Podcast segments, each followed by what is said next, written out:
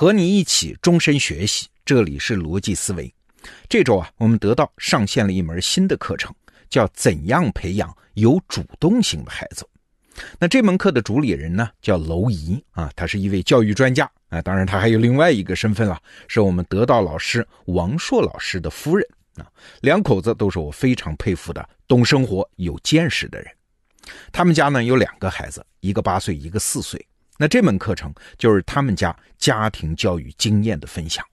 我自己也作为孩子的家长啊，听了之后觉得非常受益。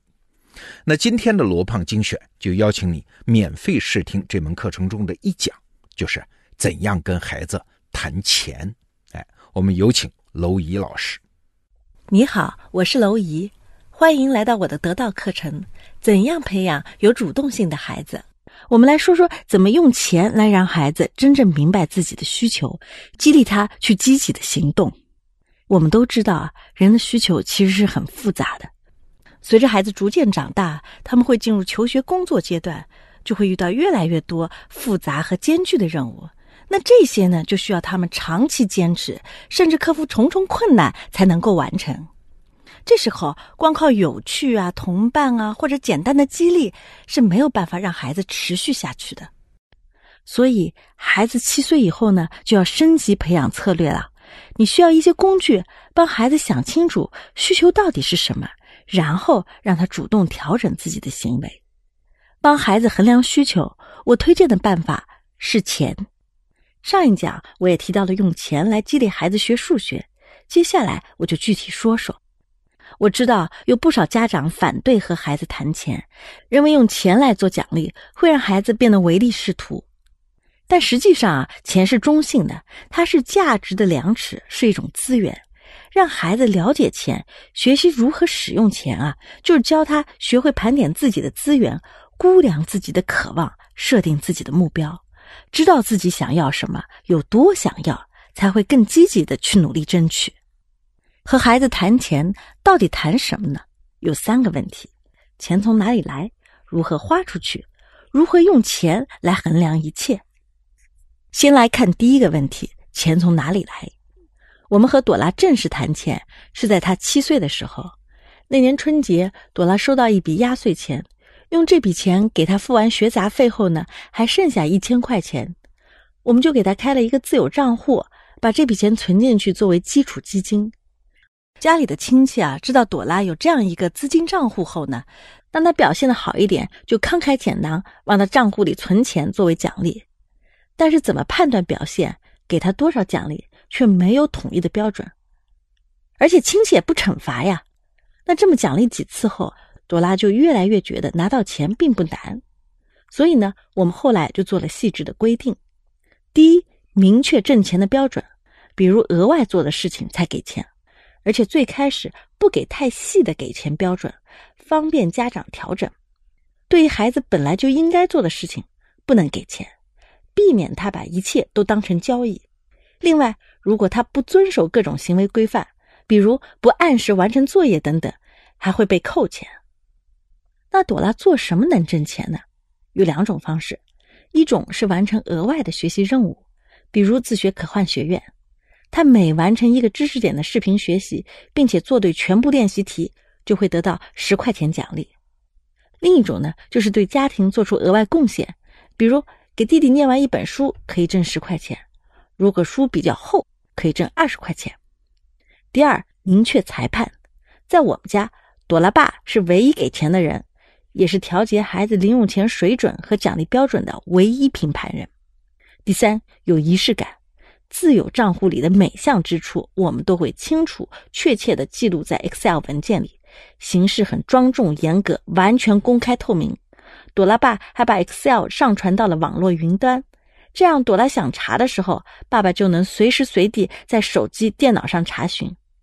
这其实是给孩子公平、及时、持续的反馈，让他知道任何东西都要付出努力才能得到，而且努力是有成果的。到目前为止，朵拉的存款达到了九千八百五十三元。现在她有了第一个人生小目标，成为万元户。钱的来源解决了，那么如何教孩子花出去呢？首先，劳动所得才能自由支配。朵拉的存款里啊，一部分来自努力工作，另一部分来自压岁钱。这两笔钱是分账管理的。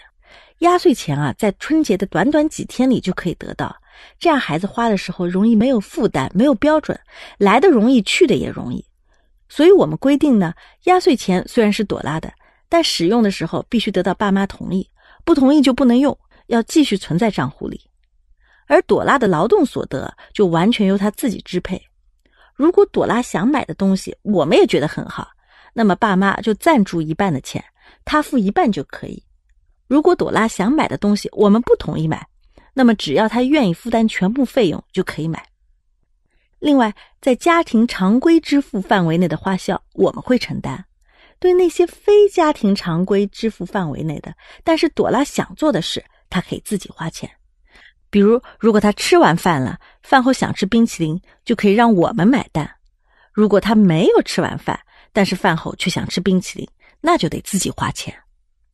个人账户的诞生让朵拉对于钱的看法发生了巨变。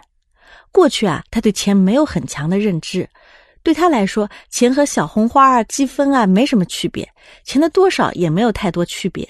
现在她就有了三点变化：第一，不会想要什么就买什么，在要一个东西之前，朵拉会先了解谁付钱，要付多少钱。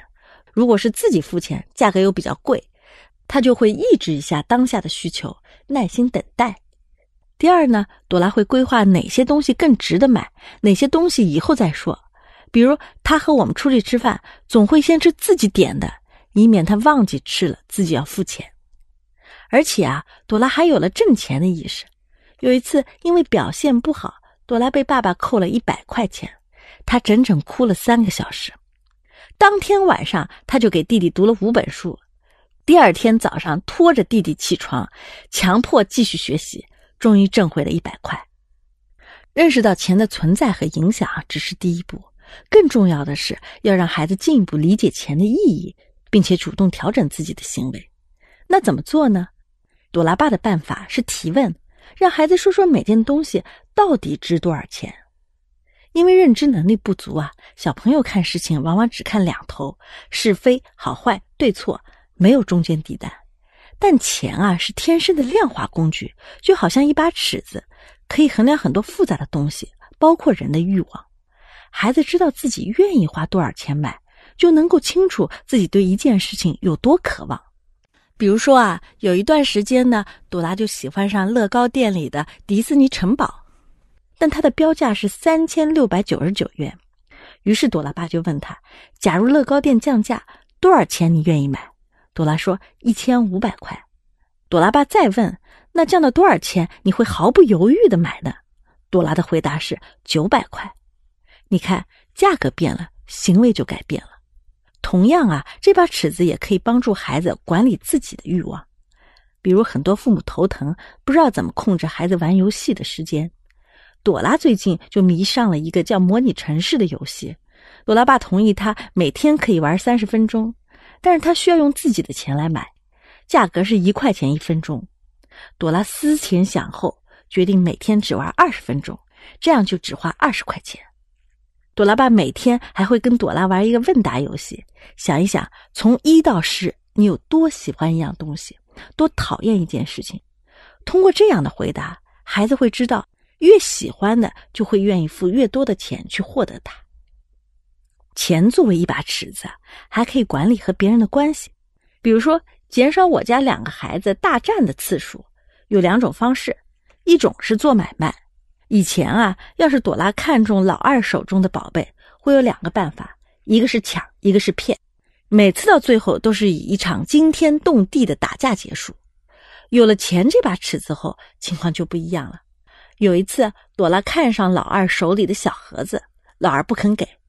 朵拉就提出直接购买，最后花五块钱成交。最有意思的是，当朵拉爸问谁赚到了，姐弟俩都觉得自己赚到了。朵拉爸再问为什么，朵拉回答说，因为想法不同，我更喜欢盒子，二宝更喜欢钱。朵拉爸紧接着说，不光你们俩不一样，所有人都不一样，所以你往窗外看，全都是买卖。朵拉，你也要多做买卖，因为只要做成买卖，你就赚到了。朵拉问，那怎样才能多做买卖呢？朵拉爸说，就像今天你发现你跟二宝对盒子的想法不同一样，你要去发现你跟别人有什么地方想法不同。想法越不同，不同的时候越多，你的买卖就越好做。说完了做买卖呀，再来说第二种办法，秘密投标。以前朵拉爸有什么好玩好吃的，如果只有一份就不敢拿回家，怕两个孩子闹。现在呢，朵拉爸让两个孩子各自把标价悄悄告诉他，然后再把东西给出价高的人。中标的钱由朵拉爸记在两个孩子的账上，一人一半。为什么要秘密投标呢？朵拉爸说，因为公开拍卖的话，孩子们会激情报价，报出过高的价格，事后就会后悔。拍卖的目的不是为了拍出高价，而是为了找到一个合理的分配方式。所以呢，就选择了更温和的秘密投标。投标所得不是卖货，钱啊就变成多出来的，而且又可以切割的东西，所以两个孩子一人一半，这种分配方式是最合理的。钱本身是没有魔法的，但是它能帮助两个有价值的东西互相交换。但凡双方自愿达成的交易，那必然是双赢。我们家用钱来做工具，两娃资源的分配就不再靠打架了。朵拉爸关于钱的做法，能够让孩子明白钱作为工具的这个作用，作为交易的作用，以及一个非常质朴的道理，那就是一切皆有代价。更重要的是，钱加强了孩子的责任感。我想要的东西，我自己挣钱自己买，买了就属于我，我有权利也有责任。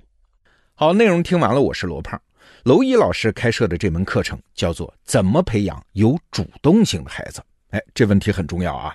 娄一老师说，为人父母，你要想少操心，不为未来焦虑，那最好的办法就是培养一个具有主动性的孩子，主动起床，主动收拾衣服，主动阅读。你如果对这套方法论感兴趣，那这门课程是真能帮到你。另外，也欢迎你点击得到 A P P 首页的全部分类那个按钮，访问家庭亲子频道，那里面你会发现有十七门课程、五十二本听书产品，还有一百八十六本电子书在那儿等你。